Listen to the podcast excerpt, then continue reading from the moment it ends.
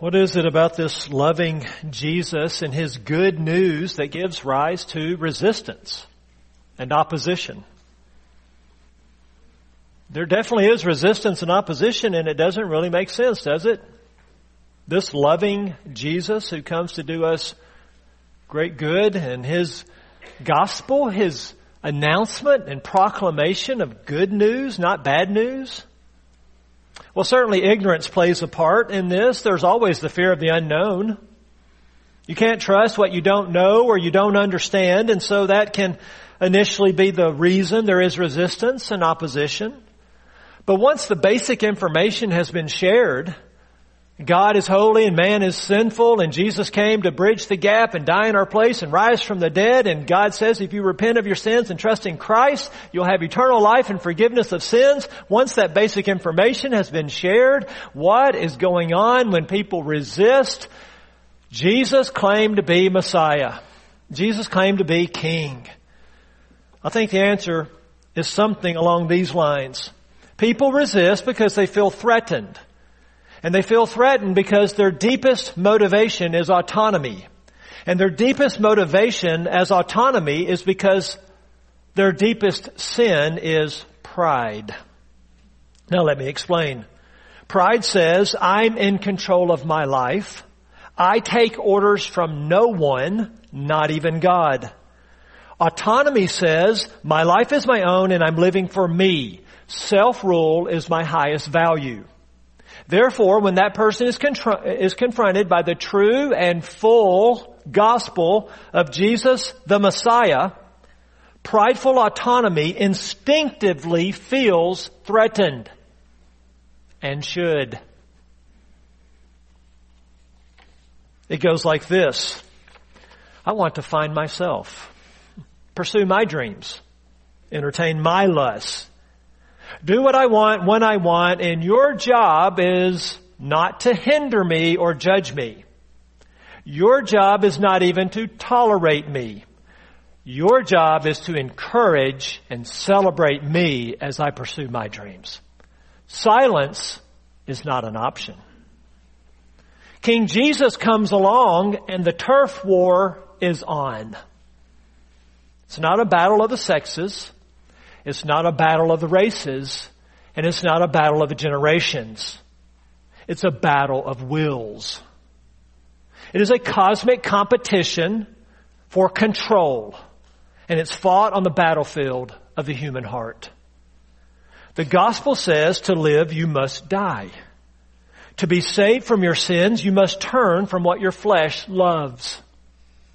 To find your life, you must lose it. To be healed, you must be broken. To be justified, you must first be condemned. And to be saved, you must first be damned. The flesh pushes back. The flesh says, my life is fine the way it is. My sins aren't that bad. I can heal myself, thank you very much. And I will determine who I am. I will determine my identity. I will determine my gender. I will determine my sexual orientation. I will determine everything about my life. And this talk of condemnation is making me uncomfortable. So at that very moment, one of two things will happen. If enabled by God the Holy Spirit, blind eyes will be opened for the first time to the beauty and the worth and the glory of God in the face of Jesus Christ. God the Holy Spirit will enable a person to see their sin and the beauty of Christ. And then their heart will soften like wax under a hot sun. And then they will run. They will not walk. They will run to the open arms of Jesus with joyful faith. Joyful faith. That's if God the Holy Spirit enables this to happen. Or the other thing that will happen if the Holy Spirit stays away is the person will remain in blindness to all that is good and right and true. They will close their ears, harden their hearts, resist the truth, and oppose Jesus in their hearts. They will oppose Jesus in their hearts. Now here's where it gets interesting and sort of tricky. Depending on the person's personality and depending on what they have to lose culturally and relationally, this opposition takes different forms. For the person is, that's kind of shy and introverted and probably in the South in the Bible Belt, their opposition will take the form of silent inward resistance to Christ, an indifference that others don't necessarily know about. It'll be more hidden, more veiled. They may be in church, they may carry a Bible, they may even profess to be a Christian, but there is a, a, a deep opposition to Christ that oftentimes only He knows. It's kept secret. Or on the other hand, depending on the personality and what might be lost, it might grow into an open hostility, an open verbal rejection of Christ and, and, and bringing people with you down that path. You may want to be an evangelist for that cause. But in either case, this opposition to Christ is real and it needs to be confronted. It needs to be exposed for what it is and confronted by the truth. And that's really the title this morning, Confronting Messianic Opposition. Last week we saw Messianic claims, and now today, Messianic opposition, and Jesus confronts it. So go with me in your Bibles to Matthew 11. Our text today is 16 to 24, and let me give you the text idea. The, the big idea of the text as Matthew wrote it for his original readers. In Matthew 11, 16 to 24, Jesus confronted the growing messianic opposition of his generation. That leads us to the sermon idea. So the text was then and there, the sermon is here and now. The sermon idea is this. Jesus confronts messianic opposition in every generation. And it is an opposition that takes many forms. My purpose this morning is to confront then messianic opposition in this generation, in this room, and through this live stream. That is the very purpose of this sermon. I want to take on the tone of the passage as the preacher of this passage. And I want opposition to Jesus that is perhaps hidden in the heart of an unbeliever here this morning to be exposed and to be confronted. And as that happens this morning, I want to remind you all along the way that it is not too late to change your mind.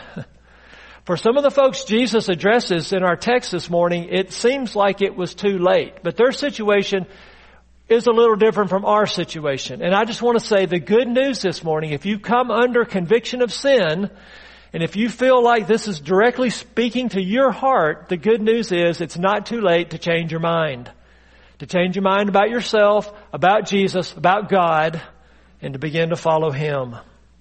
Now the question that this text, Matthew 11, 16 to 24, have you found it? Did your phone get to it? Your iPad? Your pages? Whatever you're looking at, make sure you have these words in front of you. This is the authority, not me, the Bible. 16 to 24 is our text. The question that this text answers is the how question. How did Jesus confront messianic opposition? He did so in two ways. The first is 16 to 19, a revealing illustration. The second is 20 to 24, a searing condemnation. So let's begin to unpack these then. Number one, Jesus confronts his uh, opposition with a revealing illustration. Follow along, 16 to 19. He begins with the word of contrast, but to what shall I compare this generation? It is like children sitting in the marketplaces who call out to other children and say, we played the flute for you and you did not dance. We sang a dirge and you did not mourn. For John came neither eating nor drinking, and they say, he has a demon. The Son of Man came eating and drinking, and they say, behold, a gluttonous man and a drunkard, a friend of tax collectors and sinners. Yet wisdom is vindicated by her deeds. Here is a revealing illustration, and it's original with Jesus. It's not found in any other uh, writings outside of the Bible. It's nowhere else in the Bible. And so this would have been a, an illustration that he observed himself living his life, watching children play one day in the marketplace there in the city, observing what they were doing. And he brings that out now and connects it to this opposition he faces. He began to talk about opposition back in verse 12, if you will look back a few lines in your Bible.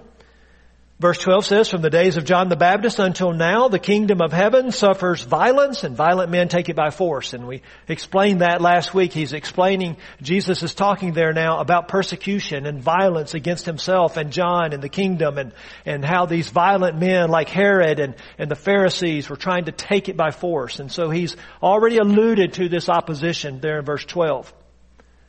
And then in verse 14, he gave a conditional promise to his generation. If you will accept John, uh, if you are willing to accept it, believe it, receive it, John himself is Elijah who is to come. John will be the fulfillment of Matthew, uh, of Malachi 4, 5, and 6 if you receive him and believe in him. He who has ears to hear, let him hear, is the exhortation. And right there after verse 15, you can draw a big dark line right now in the Gospel of Matthew. A big dividing point is now about to happen. Things are going to change. The tone is going to shift and Jesus is going to begin to speak in ways that he hasn't before from here on out. And it happens right here between verse 15 and 16. And you notice in verse 16 he says, but. So there's this violence happening and there's this offer going on of the kingdom, but Jesus does not hold out great hope that this offer is going to be received, does he? He doesn't have great optimism now in the people of Israel. And so he says in verse 16, but to what shall I compare this generation, this generation of Jews, my generation, he's saying. Jesus now goes on the offensive. This opposition has been there really from the beginning, but it's been bubbling, it's been growing, it's, and it's going to continue to do so throughout the entire gospel. And he is now going to go on the offensive. He has sat back, he has studied his generation, and he has come to a conclusion. And here is the conclusion. They simply cannot be pleased. This generation is happy with nothing. They're never satisfied. They're never content. They cannot be pleased. Now this revealing illustration, I'm going to start with John the forerunner. We could have started either place, John or Jesus, but I'll start with John. And so you see in verse 18, as Jesus explains the illustration, he says, John the Baptist came neither eating nor drinking, and they say he has a demon. We begin with the forerunner then. The forerunner comes on the scene. We don't take this with an absolute literalness that he never ate or never drank. That's not what he's saying. He's saying he ate very sparsely and he didn't drink wine. John comes on the scene eating grasshoppers and wild honey. John is very lean. He, he lives a lean lifestyle. He has a very intense demeanor. His message is very intense. It's a message of repentance and judgment and sin and, and the axe is laid at the, at the root and, and all of these fiery words of judgment that God is going to bring on Israel if they don't respond to His uh, call to repentance, right? We saw that back in chapter 3. John's message is a, is, is a prophetic message. He comes on the scene and John is like a funeral dirge.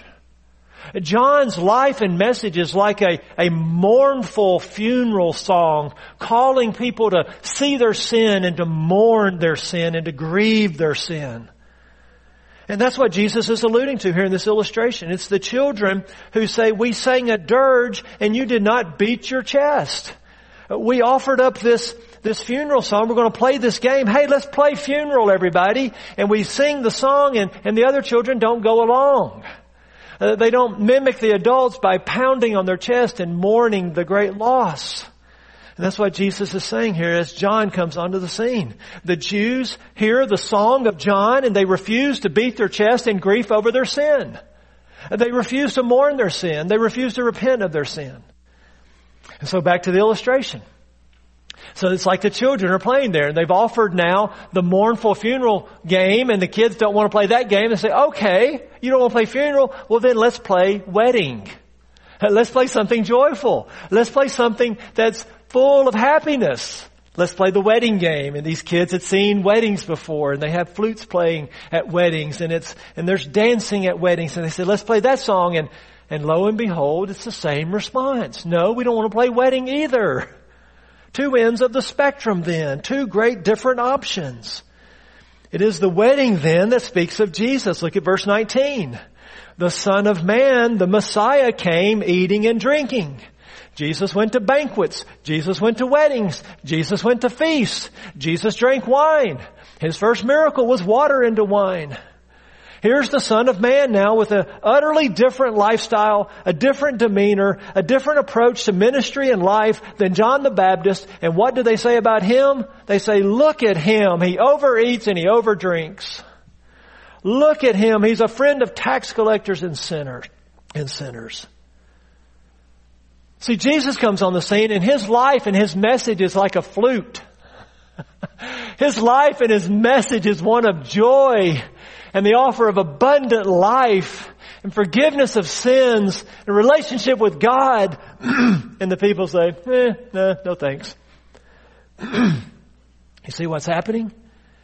Neither do they want the mournful message of John to grieve your sin, nor do they want the happy message of Jesus to have eternal life with God. They refuse to mourn with John and they refuse to dance with Jesus.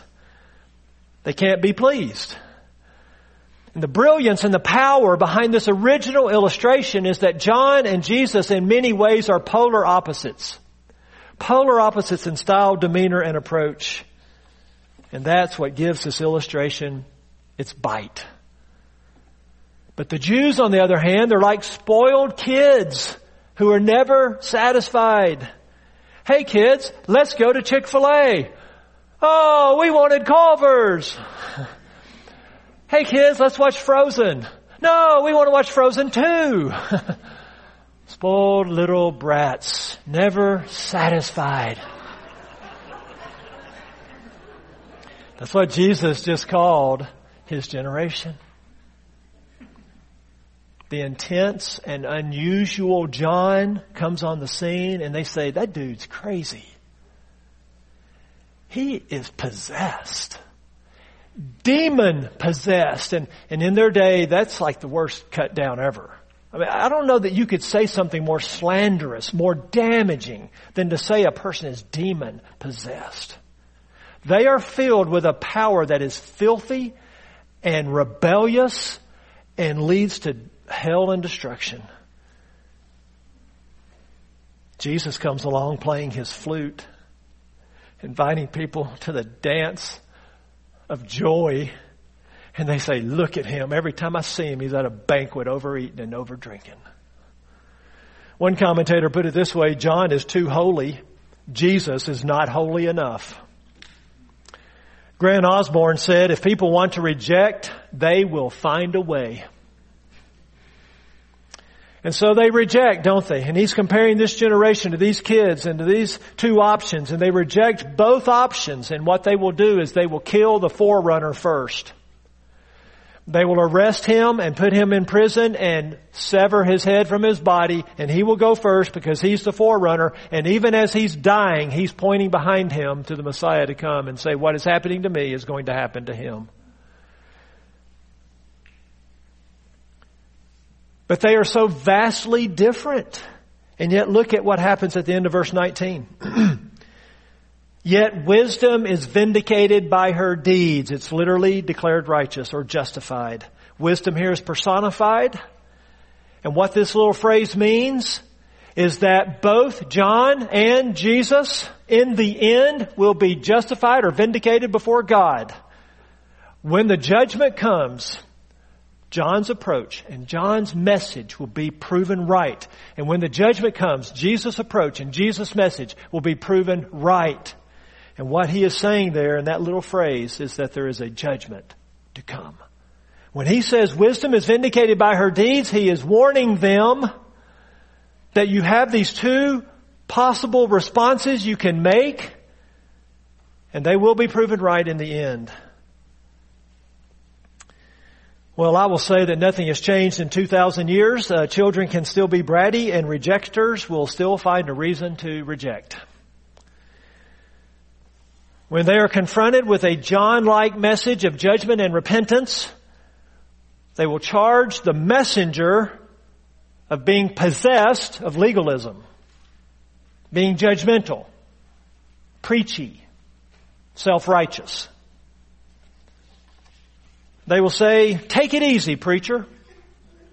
Take it easy. I'm a good person. I'm a good person.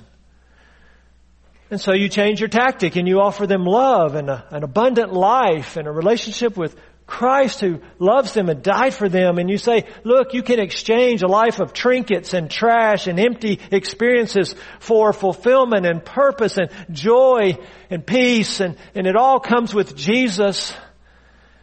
And they look at you unmoved. They look at you like you're speaking some foreign language. They're DOA. Their eyes are glazed over.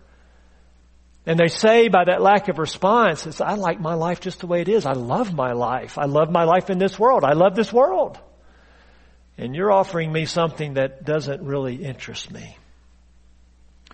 What I want to remind everyone of this morning is that when you hear the gospel, the required response to the gospel is twofold. It's both. They go together. The required response of the gospel is this, you have to go to your funeral with John and then you go to your wedding with Jesus. Uh, you've got to go and mourn and then dance to repent and believe. Uh, this is two sides of, confer- of conversion. This is the, the, the, the God ordained response to the good news of Christ. I mourn my sin, confess it, repent of it, and then, and then I, I run to Jesus and find in Him everything I've ever needed. If it's not both, then you will be left out of the kingdom forever. If it's not both, then you're like the Jews of Jesus' generation who did not respond to the forerunner nor the Messiah. And this lack of response and this growing opposition brings us to the second way that Jesus here um, deals with and confronts opposition in his day. And he does it with searing, sizzling condemnation. Follow along verses 20 to 24. then he began to denounce the cities in which most of his miracles were done because they did not repent. Woe to you, Chorazin! Woe to you, Bethsaida! For if the miracles had occurred in Tyre and Sidon, which occurred in you, they would have repented long ago in sackcloth and ashes. Nevertheless, I say to you, it will be more tolerable for Tyre and Sidon in the day of judgment than for you. And you, Capernaum, will not be exalted to heaven, will you? You will descend to Hades. For if the miracles had occurred in Sodom, which occurred in you, it would have remained to this day. Nevertheless, I say to you that it will be more tolerable for the land of Sodom in the day of judgment than for you. This is a searing, sizzling condemnation from the authoritative mouth of the Son of God himself. Now the main action of this second section here as we look at it, the main verb, the main action is the word denounce in verse 20. He began to denounce. Notice the begin. This is a new shift. Now there's a new tone. He's going to do a lot more of this as the pages roll on. But he began to denounce, and that's an interesting word. It's a pretty rare word. Uh, did a lot of study on this word denounce. It means to reproach. It means to censor, to upbraid, and here in the context it means to condemn. Really, it, Jesus is now really going on the offensive. He was just kind of warming up with the illustration. And now he is figuratively on fire with this condemnation. This little PS, timeout. Expository preaching introduces you to the real Jesus, not the Jesus of the figment of our imagination or the Jesus that we want him to be. This is the real Jesus in the real New Testament condemning people who oppose him. Openly, boldly, we could even say graciously, to awaken them to their destiny. See, when we deal with the Bible itself, we are confronted with the real Jesus and the depths of our depravity. The depths of our wickedness. We are so wicked at heart that we will hate this loving Jesus and despise the gift of His grace. That is how wicked we are if left to ourselves. And that's what we discover in these few verses here as he deals with these cities. What is the target of his condemnation? Well, it's three villages, really. Uh, Chorazin and Bethsaida and Capernaum. And they are the, the bullseye. They are the target for these words. And what is the reason for it? It's very plain in the text. The reason is they failed to repent despite the abundance of light that was given to them. Despite the abundance of truth that they had been exposed to, they remained indifferent. They remained aloof. They remain unmoved. And that is why they are targeted with this searing condemnation. Seeing wasn't believing, but it should have been. They were exposed to verifiable and undeniable displays of massive power. Massive power. The blind can see, the deaf can hear, the mute can talk, the lame can walk, dead are raised. All of that's taking place in these villages. And they should have repented. They should have changed their minds about Christ. They should have turned from their sins, but they didn't. And so he unleashes this threefold condemnation. It's a searing condemnation times three because on the basis of two or three witnesses, every fact will be established. And he begins with this word, woe, in verse 21. Do you see it? Woe to you, Chorazin. This word means damned, condemned. I like the NIRV, it's a children's Bible. It says, how terrible, how terrible to you, Chorazin. Chorazin's a little village, very small. It's about two miles north of Capernaum. Bethsaida is another village three miles east of Capernaum. Bethsaida is the home of Peter, Andrew, and Philip. These are peaceful hamlets near the northwest shore of the Sea of Galilee. Capernaum is the biggest of the three. It was about 1,500 people, and it was there located on the shore of the Sea of Galilee. But these two other cities here, as he begins, become this target, and he uses another comparison, but this time the comparison is literal. The comparison of Chorazin and Bethsaida is to Tyre and Sidon. Tyre and Sidon are two other cities in Israel. They're 35 and 60 miles away respectively. They're on the Mediterranean coast. They're in the region of Phoenicia. And these two cities that are themselves about 30 miles apart were home to pagan Gentiles. And in time, Tyre and Sidon became arch enemies of the nation of Israel. They weren't just Gentiles living among the Israelites, they were hated Gentiles who hated the Israelites, and they became known for their outlandish, over the top arrogance and pride. So here's a flavor now of the prophetic doom that is coming to Tyre. This comes from the book of Ezekiel and especially chapters 26, 27, and 28 talk about this, but here's just a little snippet so you get a taste of it. God speaking, therefore thus says the Lord God, Behold, I am against you, O Tyre, and I will bring up many nations against you as the sea brings up its waves. What a picture. They will destroy the walls of Tyre and break down her towers, God speaking, I will scrape her debris from her and make her a bare rock. See, Tyre was a seaport, notorious for all the sins that are in every seaport all over the world, with its sailors and its commerce.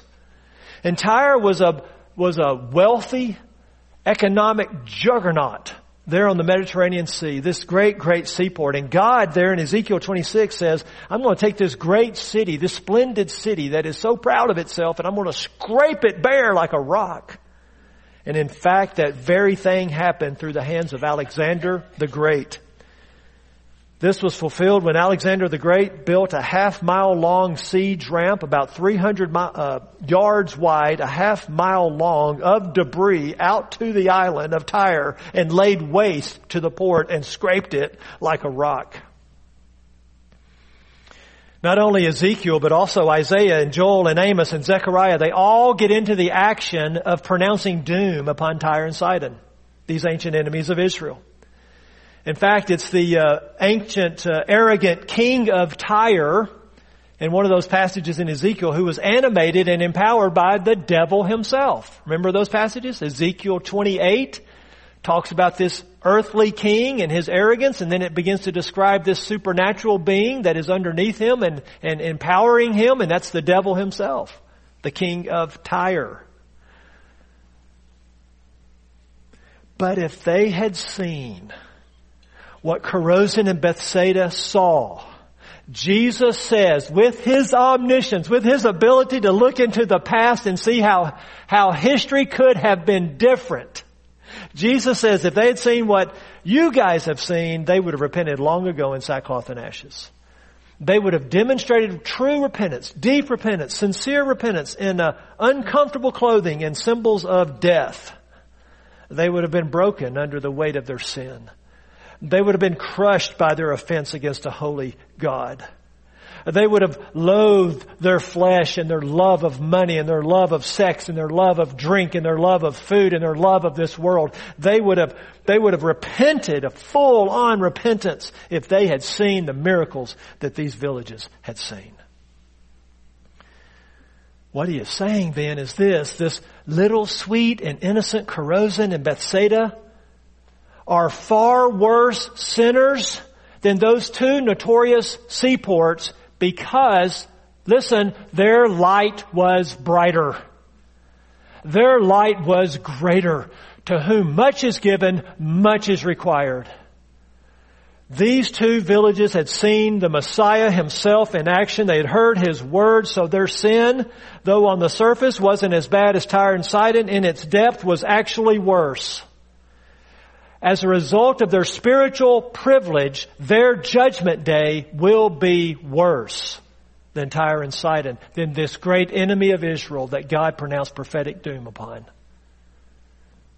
If you think that isn't enough, well, Jesus isn't finished. Look at verse 23.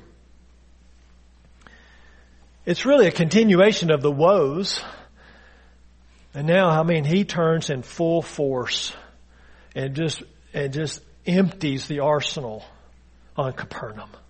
And, I mean, you can just feel the, the, the, the condemnation. And you, Capernaum, you will not be exalted to heaven, will you? You will sink to hell. For if the miracles had occurred in Sodom, which occurred in you, it would have remained to this day. Nevertheless, I say to you, it will be more tolerable, more bearable, more endurable for the land of Sodom in the day of God's wrath and judgment than it will be for you. That little phrase there in verse 23, you will not be exalted to heaven, will you? That's an echo of Isaiah 14 and Ezekiel 26, again, where the pride of Satan was animating the arrogant king of Babylon. But the question is, why was Capernaum so proud? I mean, this is not New York City we're talking about here. they got 1,500 people. It's a fishing village. Why were they so arrogant?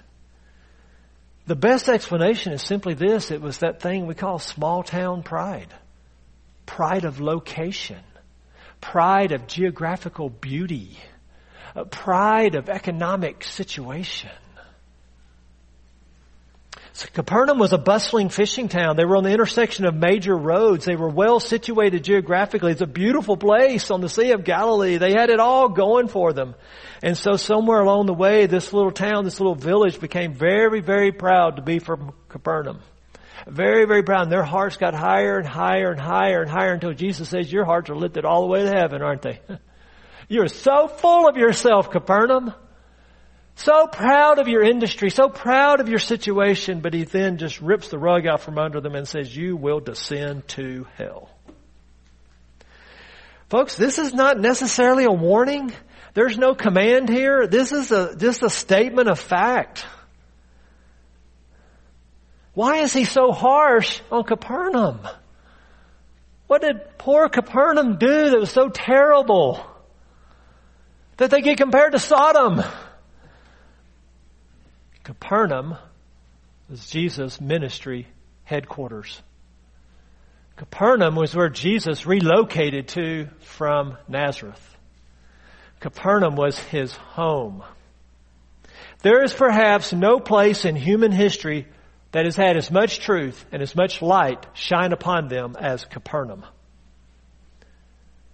Capernaum is like the kid growing up in a Christian home, is put in the church nursery, is dismissed to children's church before the sermon, goes through Awana from three years old to sixth grade, Sunday school every week, youth group from seventh grade to twelfth grade, summer camps every year, church services every week, home devotions and parents and prayers and discussions and books and on and on it goes. We could call them the Capernaum kid.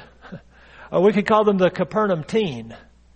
Exposed to volumes of truth, amazing amounts of light of Christ.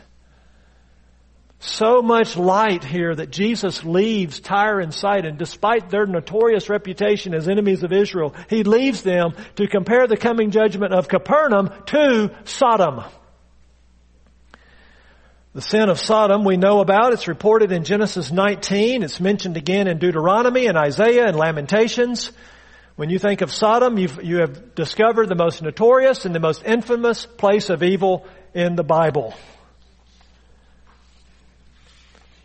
Even the New Testament denounces Sodom. Second Peter says, if he condemned the cities, if he condemned the cities of Sodom and Gomorrah to destruction by reducing them to ashes, having made them an example to those who would live ungodly lives thereafter. Second Peter 2 6. Or this one, Jude 7, just as uh, Sodom and Gomorrah and the cities around them, since they, in the same way as these, indulged in gross immorality and went after strange flesh, they are exhibited as an example in undergoing the punishment of eternal fire. That's Jude 7. Without going into all the gory details, we know that Sodom and Gomorrah became code for total destruction of the worst of sinners under the wrath of God. God laid these places waste. He rained fire and brimstone from heaven until it was completely a volcanic ash heap. But if Sodom had seen what Jesus did in Capernaum, Jesus says they would have repented. We come then to some closing applications of this uh, confrontation of opposition. Number one, like these three villages, rejection of Christ is often shown by indifference to Christ, not outright hostility. That will come later. He wasn't crucified in Capernaum. He wasn't attacked in Capernaum. He was just ignored. But indifference in the light, you see, it is indifference to this amount of light that leads to, in Jesus' estimation, the hottest of hell or the worst of judgment. And this is why when judgment day comes, the ones at greatest risk are in the church right now, not in the world. It is the church it is the church that will have the most trouble come judgment day because the church has been exposed to the truth. Number two, there is no doubt that Capernaum loved the miracles. Crowds were huge. People were needy. They flocked to Jesus. They filled up houses. They filled up the shore. There is no doubt they loved being healed. But when the sermon turned to sin and forgiveness, the interest began to wane, right?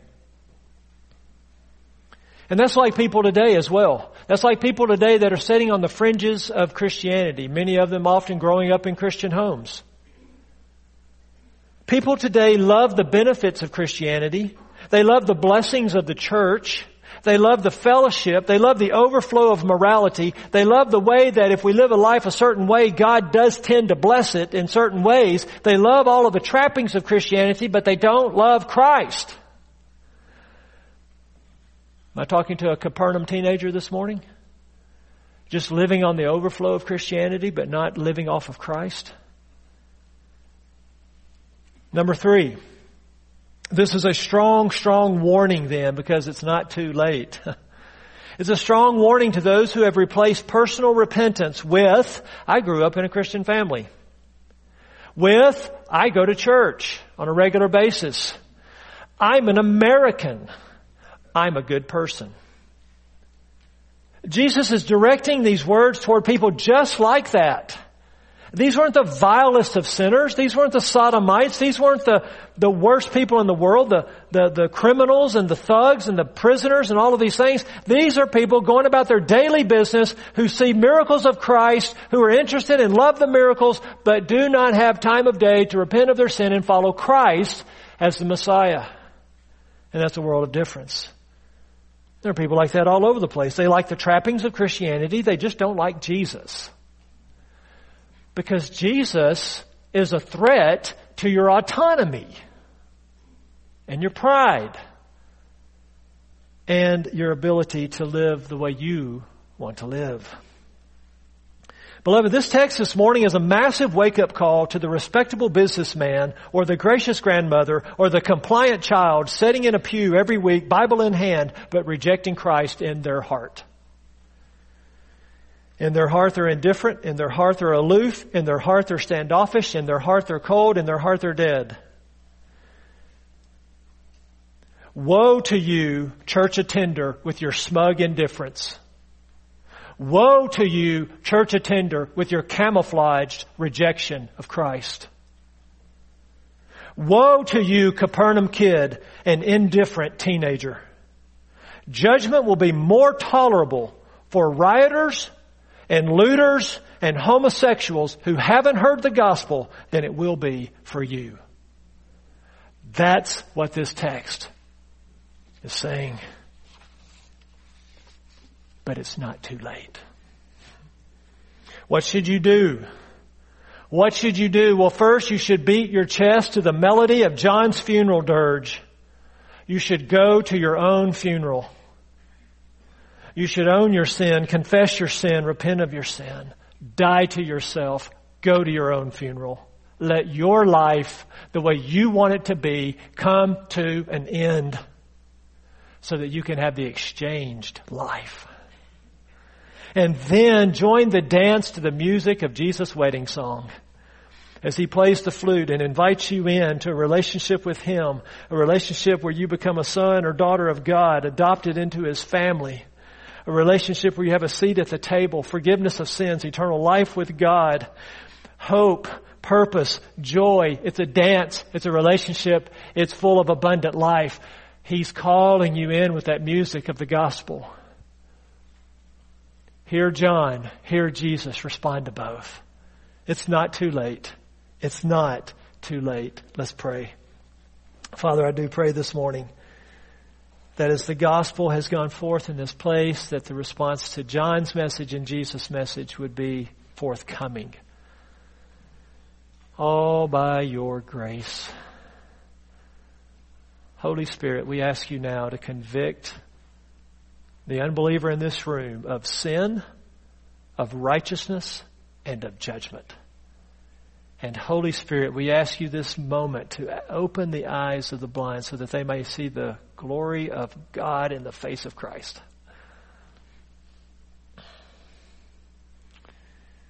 Lord, there's no worse words to hear for all eternity than woe to you.